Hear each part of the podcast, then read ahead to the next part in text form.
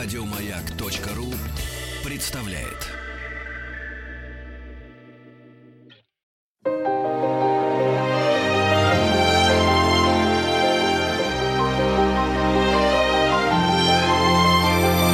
Игорь Ружейников и его собрание слов.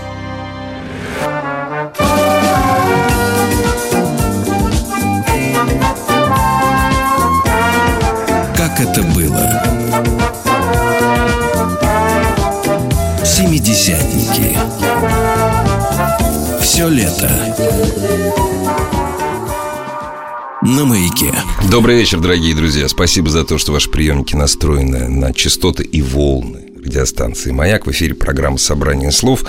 Меня зовут Игорь Ужеников. Сегодня у нас в гостях удивительный человек. Сегодня у нас в гостях художник. Сегодня у нас в гостях кинохудожник. Это разное абсолютно. Сегодня у нас в гостях журналист и писатель Леонид Васильевич Козлов. Здравствуйте, Леонид Васильевич. Добрый день. Вечер. Вечер, день. Нас же слушают по всей России. Добрая ночь, да. Да, по всей России. Есть Сколько у нас? 11 часовых поясов. Леонид Васильевич, вы когда поняли, что вы пишущий журналист, вы себя осознали журналистом, публицистом? Или вот я художник, а это как хобби? Я вам скажу, причина была довольно неожиданная. Когда я посещал мастерских своих друзей, товарищей, коллег по искусству, Мгм. художников, графиков, живописцев, скульпторов. Это уже в Москве, уже после того, как вы уехали из Киева. Нет, я говорю об, обобщенно. Вообще, обобщенно. Обобщенно, да. Меня поражало, что необыкновенно одаренный человек, а ведь очень талантливых людей много, показывает мне свои работы, поразительные работы по мастерству, по замыслу, и ничего не может рассказать о себе. Косноязычный. Профессия косноязычной художника, к сожалению, к великому. Мало того, это профессия глухонемая. Художник не имеет права на слово, Да. потому что если он красиво говорит, значит, он чего-то не может сделать своими руками. Он может разговаривать со зрителем только единственным отпущенным ему языком, изобразительным. И, к сожалению, часто бывает, когда ни- художник не может выразить то, что он хотел сделать и задумать. И меня, для меня это было настолько обидно, что я решил, За профессию, за собратьев или просто за талантливых я людей? решил за него говорить. Ага. Видя его работу, я пытался его мыслями, которые он не смог подать на гора, выразить его тему, желание, замысел. И постепенно это стало, в общем-то, моей профессией. Я начал рассказывать о, о своих коллегах. У меня чрезвычайно много публикаций. С ними я и вошел в журналистику. Затем темы, естественно, были более широкими и так далее. Но главное вхождение именно через драму неконтакта художника с миром. Звуковым, словесным. Ну, да, вербаю. Леонид Васильевич, я приму на веру, поскольку у меня знакомых художников раз в тысячу меньше, чем у вас, я приму на веру, разумеется, и нет иных причин, э, то, что вы сказали. Но вы красиво и интересно говорящий художник. Вы не боитесь, что за вас будут объяснять вот точно так же? Кто-то посчитает, нет, он скромный, нет, он слишком мало о себе говорит. И будет объяснять э, ваши работы, ваши картины, ваши иллюстрации, ваши киноработы. Для меня это тоже своеобразный отсчет. Э, Потому что если я не могу нарисовать то, что я могу сказать словами, то, конечно, это проигрыш. Проигрыш профессии, главный, с которой я родился на свет. И поэтому я стараюсь э, предельно реалистическим языком, чтобы быть демократичным по отношению к зрителю, выразить свою идею. И чтобы она была действительно доходчива визуально, без словесных дополнительных объяснений. Леонид Васильевич, я сейчас от вашего имени, от своего имени, поскольку я там был с своими друзьями, я всех приглашаю на... Вы успеете побывать на выставке персональной Леонида Васильевича Козлова, которая проходит на третьем этаже Дома-музея Николая Островского, что на Тверской, я не помню. Гуманитарный центр преодоления. Преодоление. Э, Я не помню адрес. Помню, Тверская 19 или Да. 18. Это самый точный адрес Елисеевский магазин. Ах, ну да, собственно говоря. Рядом две двери. Но не с той стороны, где винный был традиционно, а вот, вот, вот рядом, то есть на Тверскую то, что выходит. Я надеюсь на духовное опьянение. И оно, оно там будет. Вы сейчас поподробнее расскажете об этой выставке. Я только один вопрос маленький задам. Вы э, на открытии ее сказали, что это обращение в том числе, а может быть и прежде всего, к юному поколению. Даже не молодому, а юному. Так может быть просто даже с нами, вот взрослыми людьми, сложившимися, надо разговаривать как с вечно юными, нет? Нет, если я, я не шучу. Вот это к вопросу о доступности языка. А то понимаете, как получается? Ведь у нас у взрослых, у нас очень много языков. Когда нам 13-14, у нас там один язык, может быть два. И мы все друг, с друг с другом примерно нормально общаемся. Да? А потом наши языки расходятся. Любые. Вот, вербальные, невербальные языки. Вот, может, надо просто с нами как с юношеством. Вы знаете, меня всегда очень волновала выдающаяся книжная серия «Жизел», «Жизнь замечательных людей», которая по сей день, несмотря на безумные цены, возросшие и стоимости одного тома, продолжает жить. Не дали, как две недели назад, один из моих друзей, выпустивший прекрасную книгу о Николе Теслу, он был как раз у меня да, в гостях. Да, какая личность Тесла, да. И, и она будет жить, эта серия. Да. И я безумно завидовал Горькому, который все это затеял. Разумеется, еще до него была подача еще одного русского издателя. И я пришел в издательство и сказал, давайте Жизел, не перечеркивая эту литературную линию и не конкурируя с ней, давайте начнем выпускать ИЗО Жизел. Давайте начнем выпускать то, что сегодня ближе – для восприятия молодежи. Визуальный ряд. Изобразительные серии о выдающихся людях. И... Чтобы картинку представить, это какой год был? Ну, это, в общем-то, самый, что ни на есть, идеологический напряг 70-е годы. Ну, вот я поэтому и спросил. Да, да, это, конечно, очень важно. И была публикация, большая моя статья с, с доказательством угу. того, что подобная серия нужна да, в «Комсомольской правде». Был хороший поток читателя на то, что давайте осуществим ага, это в жизнь. Но, естественно, это требовало колоссальнейших расходов, и, но, не сам, но самое главное, э, колоссального энтузиазма со стороны редакторов, которые на это, увы, не пошли. Правда, предложив мне сделать несколько политических биографий, с которых как бы можно было бы войти в эту жизнь и доказать партии правительству, что подобная серия имеет право. Это как у Михаила Михайловича Казакова. Ты сначала сыграй Дзержинского, вот, а потом снимешь Покровские ворота. Да. И кого же вам предложили-то? Я, простите за громкое слово, автор единственной изобразительной биографии Маркса и Энгельса трех томов, 600 рисунков, обошедших весь мир на всех международных ярмарках. Простите меня за грубость, за этих людей не стыдно. Это не Брежнев и Суслов.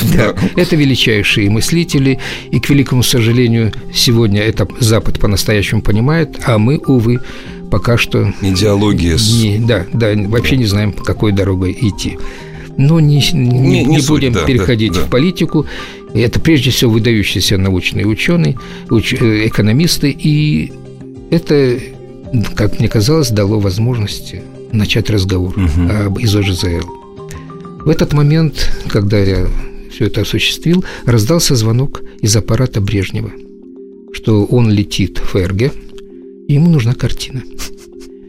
Картина нужна была ему через три дня перед его визитом. Я ему сказал, простите, вы что, набрали номер 01? Ну, Это да, что, да, пожарная да, команда? Да. Как за три дня можно создать картину для чека номера государственного деятеля. Вы бы так в 51 году сказали. вот. Я бы с вами сейчас не беседовал. Они сказали, через три дня в 12 часов э, пополудни угу. машина будет стоять у вашего подъезда. И вот за три дня я создал картину Эрст Тельман. Эрст Тельман и... А он летел в ФРГ? Он летел в ФРГ, да, ФРГ, да, ага. за, в Запад, ага. ну, естественно, да, да, в ФРГ, ага. да. И вот комиссия на Старой площади – сидит соответствующие ребята ага. возрастные с суровыми лицами, да. решающие творческие вопросы, быть или не быть картине в руках Леонида Ильича. Это была очень сложная ситуация, потому что я поставил работу на мольберт, на меня смотрит, на мою работу смотрит. И прошу мол... прощения, ваша судьба решалась. О, Несмотря на, на, на мягкость доброго Леонида Ильича, да. в общем, если бы что... Да. Картина, конечно, была принята молчанием что меня очень смутило. Я понял, что что-то надо делать. Молчание затянулось. Как-то я подошел, объяснять, да? я подошел к комиссии, зашел за их плечи, за спины и громко, с великолепной русской артикуляцией сказал, а ведь картина неплохая. Появилось мнение. Да. Они сразу Его надо обсуждать. Иначе да, сказали, да, да, действительно. всё, слушай, не- точно. неплохо. да, Даже да. не поняли, кто Да, это да, сказал. да, неважно. И вдруг один из сидевших говорит, мне не нравится Тельман, он слишком грустный. Второй к нему обернулся и сказал, ты что? Ты что, не понимаешь, что он сидит в Моабите? Что, не забыл, забыл Са- что случилось? Самая да. страшная, самая страшная тюрьма Берлина. Да. Э, По тебя бы посадили То хотя бы на уличил сутки. в незнании истории. Да. Это, да. Мы бы посмотрели, каким бы ты был оптимистичным. Короче говоря, картина прошла, и через несколько дней Леонид Ильич ее вручил э, немецкому народу. Она заняла место в, в музее.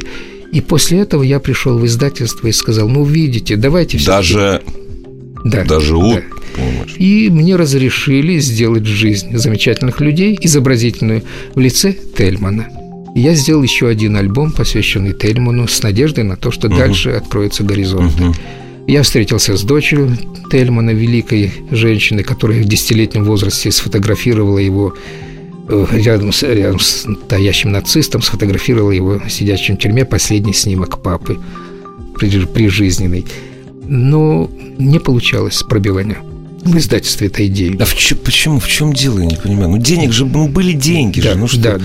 Просто это идеологически было очень опасно. Никто не хотел на себя брать, наверное. Да, совершенно Да. верно. И тогда я решил сделать «Жизнь замечательных людей» в одном томе. История человечества. Посвятить каждому из своих героев Мгм. один разворот. С левой стороны документ, касающийся его жизни, с правой сюжет, который освещает наиболее ярко страницу его событийной жизни. Но так как я имел дело с издательством молодежным, я решил создать э, серию молодых гениев. Что если бы этот человек в молодые годы не совершил тот или иной поступок, он бы не состоялся в той э, гениальности, в той значимости, в которую он вошел Ну, соответственно, для нас бы его не было. Да, совершенно верно. Совершенно верно. Ну, понятно, что время было особое, и поэтому альбом открывался тремя выдающимися деятелями нашими, всемирными для нас того Ну да, времени. да. Это Маркс, Энгельс, Ленин. Книга была построена биографически, по годам, от Спартака до Гагарина. Но этих три человека открывали альбом и как бы были вне конкурса биографическом цивилизации. Я прошу прощения, вы знаете, вот вы говорите, мы, к сожалению, очень часто, да, очень- э, причем э, люди, как правило, вашего поколения, ну, не то что извиняются, но вы слегка извиняетесь. Вот начиная с Ленина. При всем вот моем личном, ну, негативном отношении к этому политическому деятелю, вот скажите, а кто большее влияние на жизнь человечества оказал в 20 веке? А слово «великий» изначально «великий» это, то есть там нет, не должно быть положительной или отрицательной коннотации. Сейчас, разумеется, вот создай, пожалуйста, вот создай, вот Игорь, создай, нарисуй на альбом 100 великих людей. Я, значит, не, Ленин, Ленин не будет. Нет, Ленин, Ленина не будет. Почему? Как? Как они без него? Я к вопросу о том, что крути, не крути, а свое место он там занял по праву. Да, да. И к великому э, сожалению мы не можем относиться к истории объективно. Она постоянно пересматривается. Ой, не хотелось бы. Дорогие друзья, у нас в гостях сегодня э, художник, э, художник-кинематографист, писатель, журналист Леонид Васильевич Козлов. Мы говорим о серии его работ, которые... Мы, вообще говорить по радио и фотографии показывать или картины, это, конечно, смешно. Это я называю балет берлинского радио. Приходите в Центр преодоления на квартиру Дом-музей Николая Островского на Тверской. Приходите на выставку Леонида Васильевича Козлова. Вот как раз об этой выставке мы сейчас говорим. Третий этаж. Лифта нет.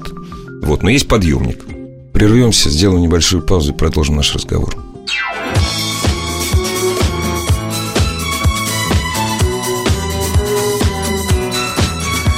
Семидесятники. Все лето. На маяке.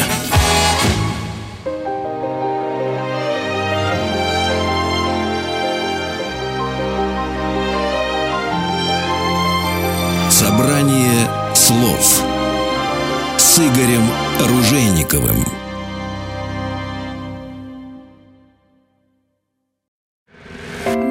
Собрание слов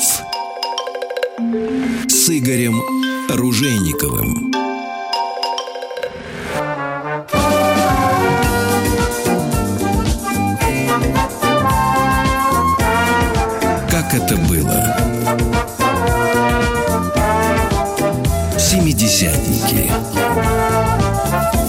Лето. На маяке. Дорогие друзья, художник, э, кинохудожник, кинематографист, писатель, журналист Леонид Васильевич Козлов сегодня у нас в гостях. Ленин, Маркс, Энгельс. Это вот такие парадные фигуры тогда Да. были. Дальше. Но обстоятельства, естественно, менялись, э, и поэтому решили их поставить биографически по годам, где они должны были стоять по хронологии нашей цивилизации. Но тут начали капризничать республики. И поэтому сложившийся список, который... Где Ахундов, сказали республики. И в сложившийся список, конечно, пришлось вносить уточнения и изменения. Это было сложно, потому что все, был, все картины были нарисованы, созданы, поэтому отбрасывались готовые произведения. Надо было ввести 14, ну, Россия Мгм, 15, а 14 республик. Украина, Тарас Шевченко, э, Белоруссия, Сковорода, Прибалтика, Чурлонис, ну и так далее. Но все равно это все трещало по швам, и Великий Советский Союз приближался к своей кончине, и поэтому замысел все время трясло. И были выброшены такие замечательнейшие фигуры, которые даже сейчас вслух сложно сказать, что они выброшены, декабристы, Радищев, не говоря уже о советском времени, э, Фрунзе. Знаете, вот посмотреть бы вот на этих... Я, мы не будем называть их фамилии. вот Посмотреть бы на этих людей, кто вычеркивал Пестель. Понимаете? Посмотреть бы на людей, кто вычеркивал Радищева. Понимаете? Вот я понимаю, что вы боялись за свои штаны, да, что времена другие. Но вот, понимаете, это преступление. Вот люди, которые заставляли вас их убирать, совершали преступление, прошу прощения за высокопарность, не только перед современниками, но и перед потомками. Да, но ситуацию спасла своим присутствием великая Анастасия Цветаева. Она дала согласие на написание вступительного слова. И она сказала, простите, я просмотрела все ваши кандидатуры, которые займут место в альбоме. Нет моего любимца, Чижевского, Мгм. мой большой друг. Я ограничен... Великий русский ученый. Да, я ограничен, ограничен цифрой Да. 100. Она говорит, а что такое? А что 101 вы не можете сделать? И я знаю, это большущий писатель, поэт, и ученый и так далее. Я с ним дружила. Как его нет? Я говорю, Анастасия Ивановна, в следующий раз обязательно при переиздании обязательно его включу. Она говорит, вы что, боитесь э, цифры 101? Так на вас КГБ подействует 101 километром. И э, она была милейшим человеком. Я подошел к ее секретарю и сказал, поразительно, ей 96 лет, и она в расцвете сил, и никакого нет даже ощущения, что у нее не в порядке с головой, насколько она великолепна. Он ко мне обернулся и сказал, нам с вами это не светит. Я говорю, вы хотите сказать, что мы до этого возраста не доживем? Нет. Мы уже сегодня не такие, как она. В каком плане? Потому что у нее качество, которое почти ни- никто из наших людей, которым не обладает. Она очень добра. Как? 20 лет просидеть в тюрьме и ни на кого не сердиться? Охранница, которая заходила в камеру, где она сидела вместе с женщинами-заключенными, и хватала с полки ее безделушки, которые она своими руками создавала из хлеба, скульптурки, бросала их на пол и топтала сапогами, даже на эту женщину она не сердилась. Почему?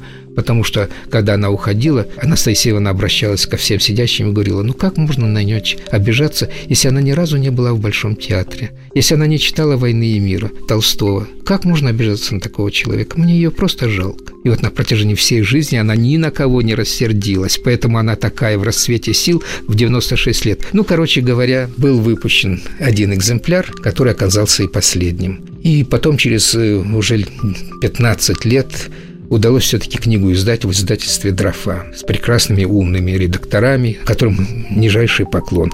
Ну и выставка представляет э, серию «История человечества в портретах». Для меня история не меняется, для профессионального историка. Вот Николай Островский. Да. Вот что я должен говорить своим внукам? Вот здесь есть Гумбольд, здесь есть э, Дарвин, да? Здесь есть Рахманинов. Николай Островский. Ну, я вам немного отстраненно расскажу. Давайте. В 1932 году Горький неожиданно отставил все свои темы, над которыми он работал, обратил внимание после поездок на Беломорканал и по стране, обратил внимание на то, какая трагедия в нашей стране, увы, к сожалению, и по сей день она осталась, о бездомных и брошенных на улице детях.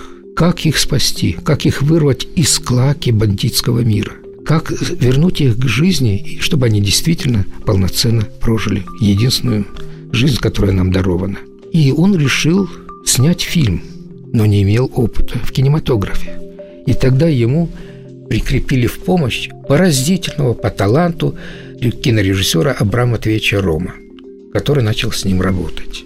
Все хорошо было, шло, пока вдруг неожиданно Горький не заболел, и все оборвалось.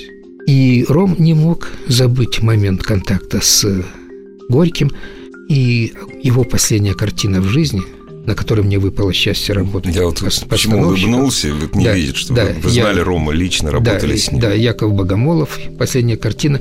Это недописанная Горьким пьеса, которую взял на себя смелость дописать Ром и поставить замечательный фильм с изумительными актерами, где началась судьба очень многих одаренных, талантливых актеров, к примеру, Скалягина, о котором сказал Ром, что это будущее нашего театра, это талантливый человек – и Ром, я помню, с ним разговаривал, он сказал, вы знаете, что Горь... какой был у Горького девиз? Вот я как бы сейчас через это вам пытаюсь uh-huh, ответить uh-huh, uh-huh. об Островском.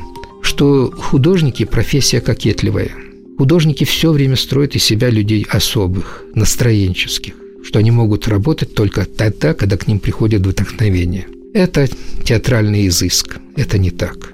Работать надо всегда, потому что это твоя конкретно профессия. Сантехник не может работать по настроению, ожидать вдохновения, чтобы починить кран. Поэтому точно так и художник, он рабочий.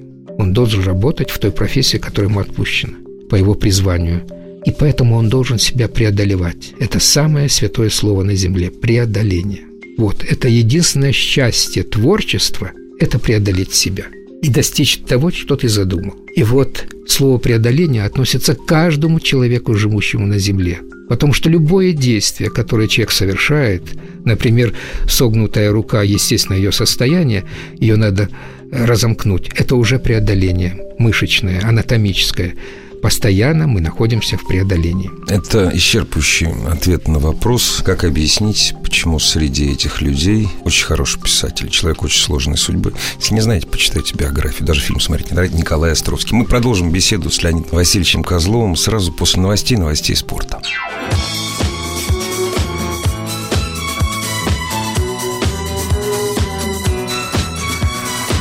Семидесятники. Все лето на маяке. Игорь Ружейников и его собрание слов.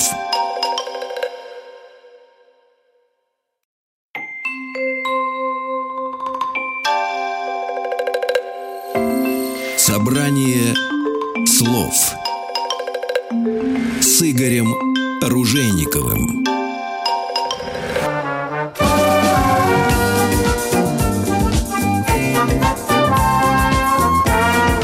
Как это было? Семидесятники. Все лето. На маяке. Дорогие друзья, художник, э, кинохудожник, кинематографист, писатель, журналист Леонид Васильевич Козлов сегодня у нас в гостях.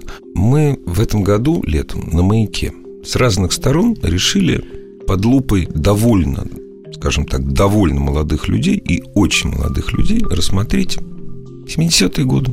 Попытаться в них... Нет, ну не вернуться, нет, конечно, упаси Господь. Не надо никуда возвращаться. Посмотреть, что такое 70-е годы. На мой взгляд, вы, Леонид Васильевич, представитель, на самом деле, не самого широкого пласта шестидесятников. Вы прекрасно душный шестидесятник. Это шестидесятники, которые, на мой взгляд, поправьте, если я ошибаюсь, которые абсолютно искренне верили и продолжают верить в модель общества, которую пытались построить в 60-е годы такие люди именно с человеческим лицом.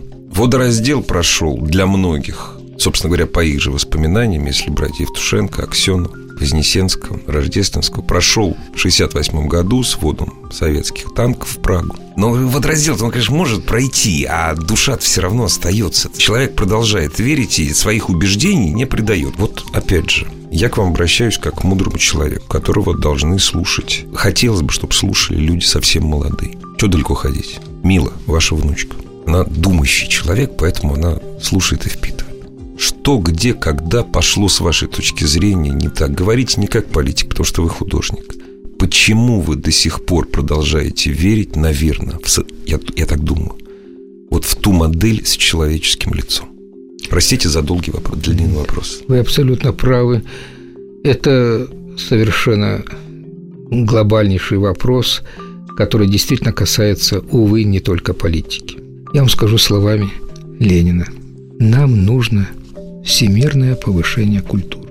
Это более чем точно сказано именно конкретно для России. Увы, это самый наш несостоявшийся участок. Но мы не будем разбирать, что он в это вкладывал. Хорошо, просто эту фразу возьмем. Да, да. Давайте так. Да, Хорошо. вот именно о культуре. Да. О культуре.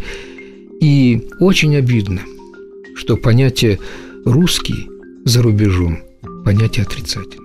Это действительно во многом так. Мы не умеем себя вести, мы не умеем себя подать, мы не, не можем уважать а, общественное состояние транспорта. Я прошу прощения, кто мы? Ну вы же были там не раз, ну вы-то умеете. Ну что, ну вы-то умеете, ну такие же, как вы, есть и видят-то вас. Вы правы, но вы понимаете, что ну, сказать о том, что я себя не так веду, как другие, это, в общем-то, будет несколько высокопарно а иначе и зам... А иначе замятен мы, получается, понимаете? Нет, это я за вас сказал, это да. же не вы сказали. Да, да. Здесь бестактности да. нет.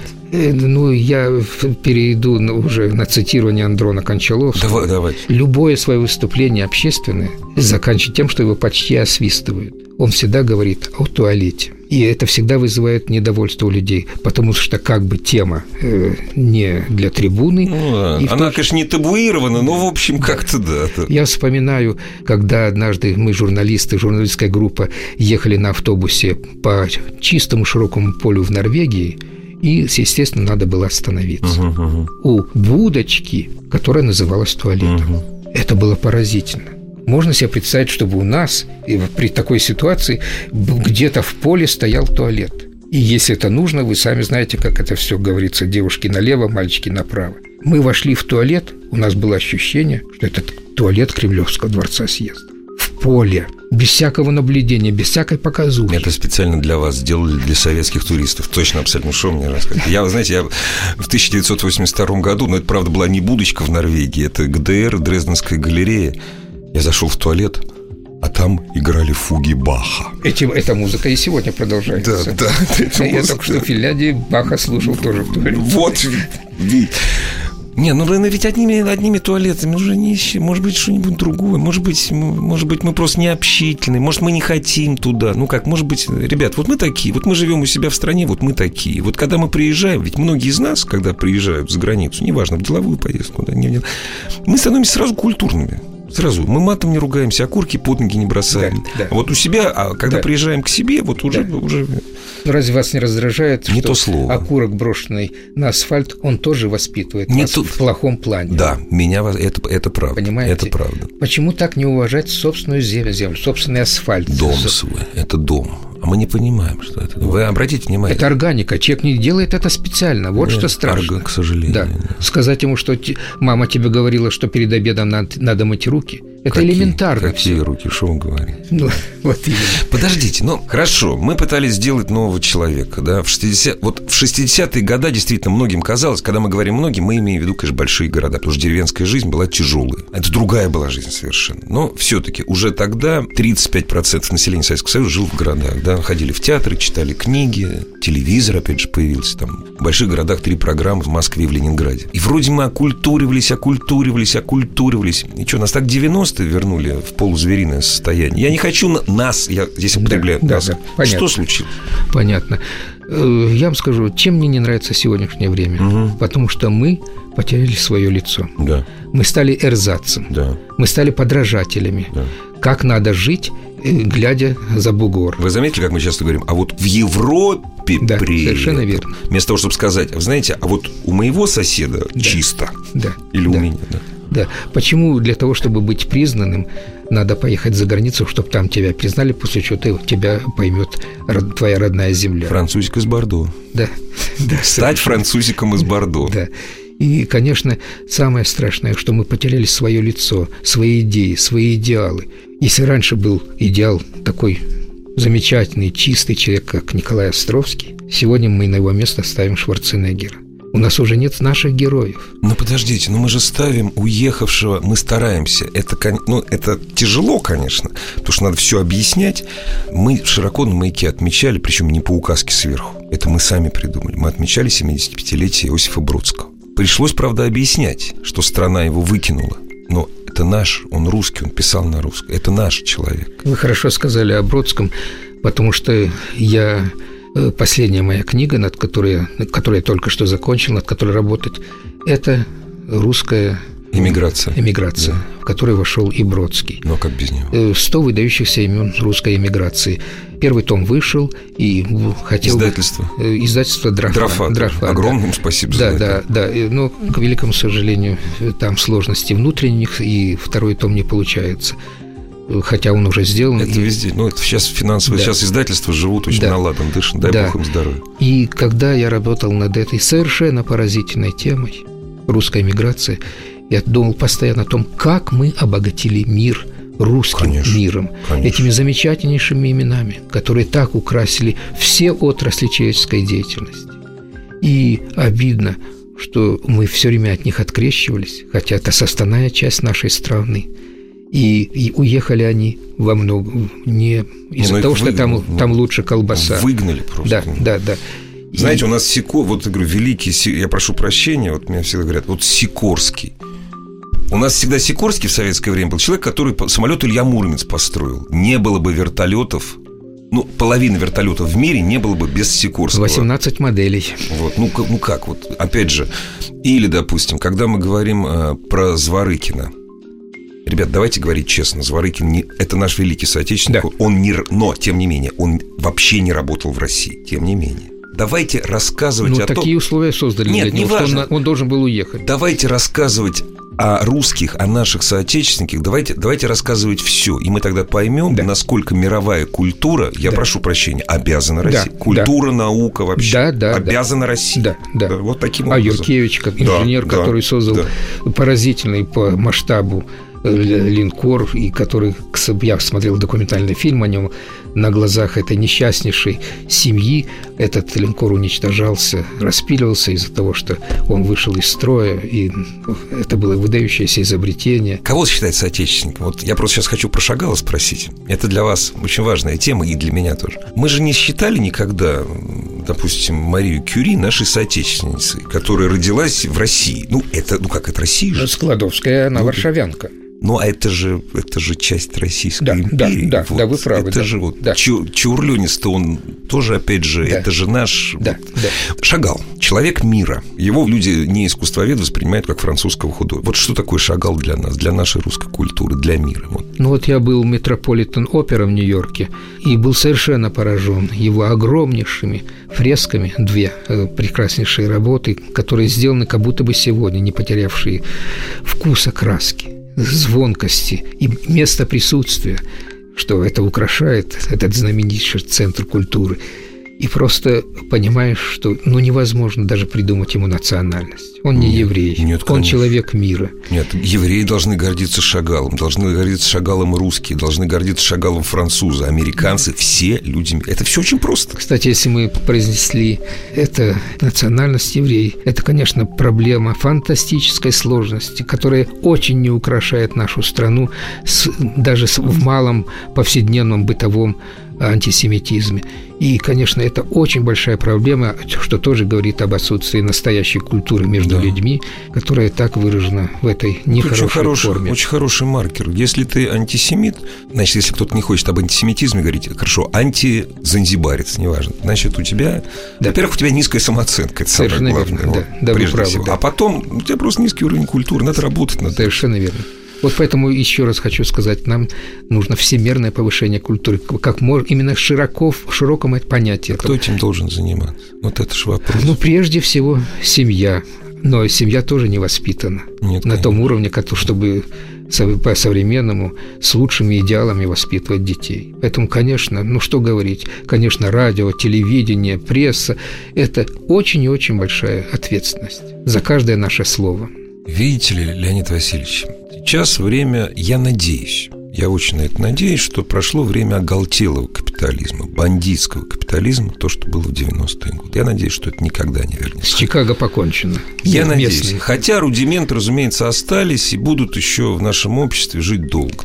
Вот, но, понимаете, мы же можем... Вот я на радио работаю, несмотря на то, что мы с коллегами работаем на государственной радиостанции, мы работаем по модели, которая придумана не здесь. Родина современного радиовещания – это Америка. Мы даем то, что востребовано. Другое дело, человек не всегда понимает, что ему хочется. Он приходит в магазин, я хочу купить мясо. Ну, к примеру, купить мясо, да?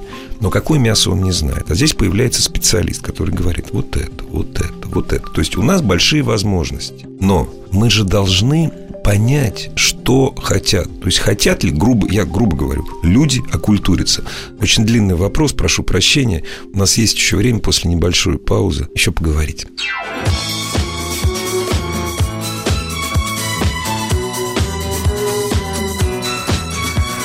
Семидесятники. Все лето на маяке.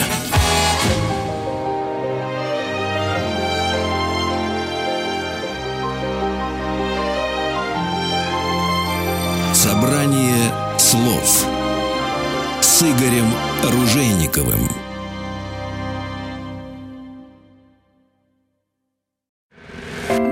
Собрание слов с Игорем Ружейниковым.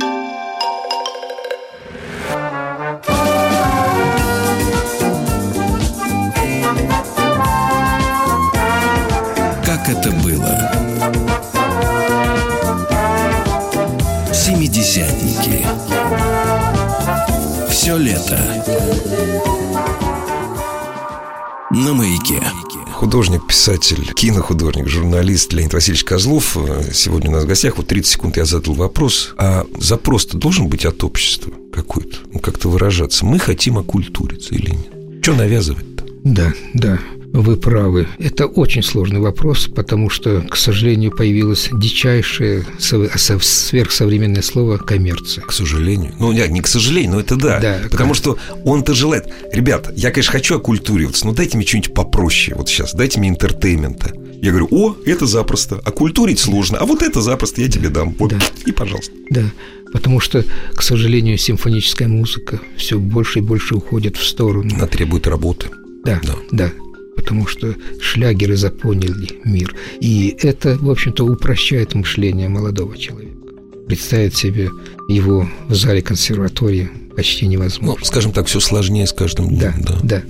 И также сложно с книгами, которые требуют размышлений. Также сложно с фильмами. Вот, с, с иллюстрацией. Вот, очень хороший пример. Какая у нас школа иллюстрации была? Издающаяся. Да не то слово. Одна да. из лучших в мире. Да, да. Иллюстрация – это очень сложный раздел художнической деятельности, потому что она ставит художника на второе место.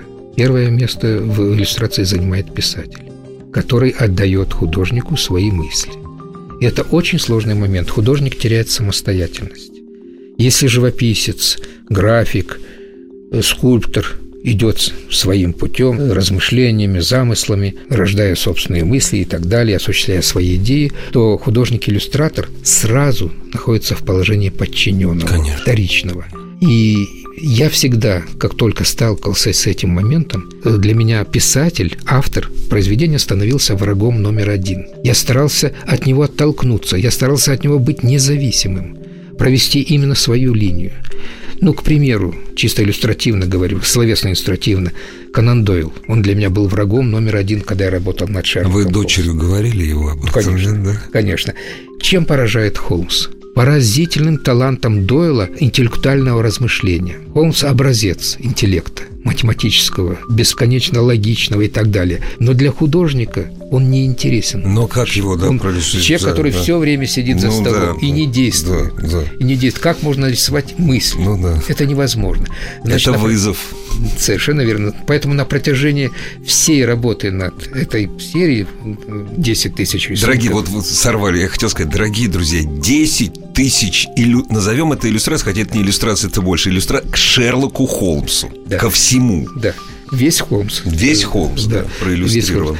Э, я все время его старался вывести из-за стола и ввести его в действие, в движение – расширить э, географию его пребывания при расследовании, ну и так далее и тому подобное. Я хотел э, сделать его сверхинтеллектуальным. Я в свои альбомы ввел энциклопедию Холмса что он постоянно изучал то или иное событие в масштабе уже энциклопедическом. И хотя его друг и его ближайший коллега Ватсон говорил о том, что неужели, Холмс, вы не знаете, кто такой Коперник? Он сказал, зачем мне Коперник? Я в первый раз слышу это имя. Если вы считаете, что э, Земля крутится вокруг Солнца, я вам поверю. Но для моей работы... Совершенно верно.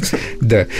То именно здесь я хотел показать читателю о том, что он владел колоссальнейшим масштабом знаний. Я, знаете, у меня история была. Один мой друг, который не был тогда моим другом, он, значит, запал на эти иллюстрации. Он, то есть он стал фанатом Леонида Козлова. Много лет спустя, значит, он познакомился со своей еще не женой. И тут до него доходит, так подожди, это что, твой отец?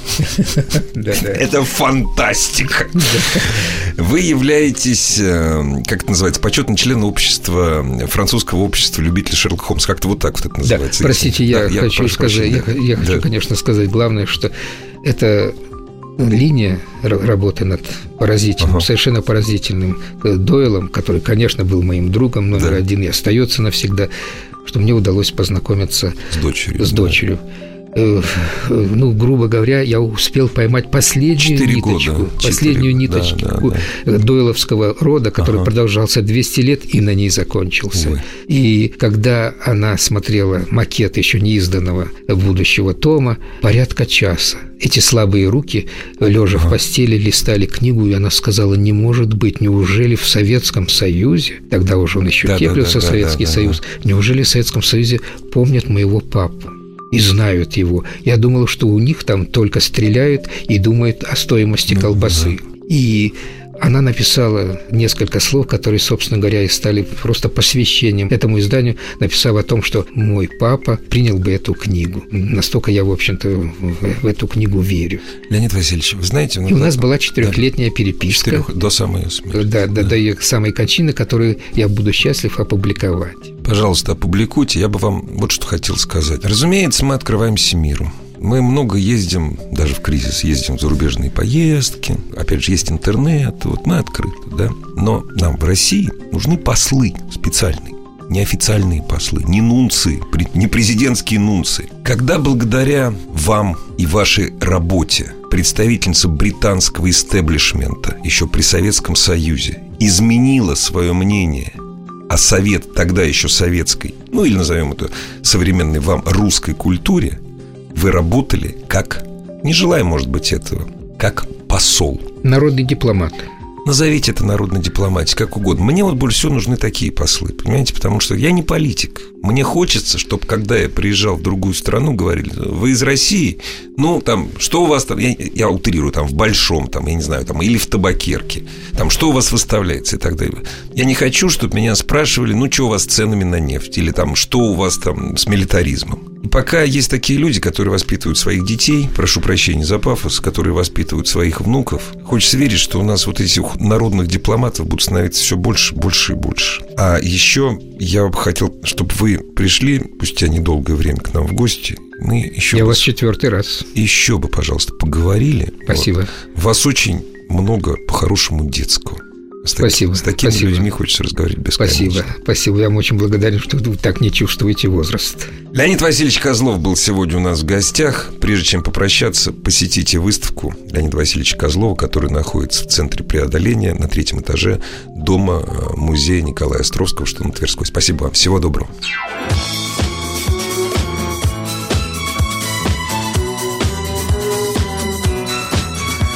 Семидесятники. Все лето на маяке.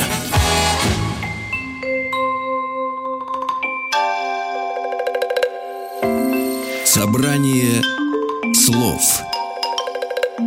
с Игорем Ружейниковым.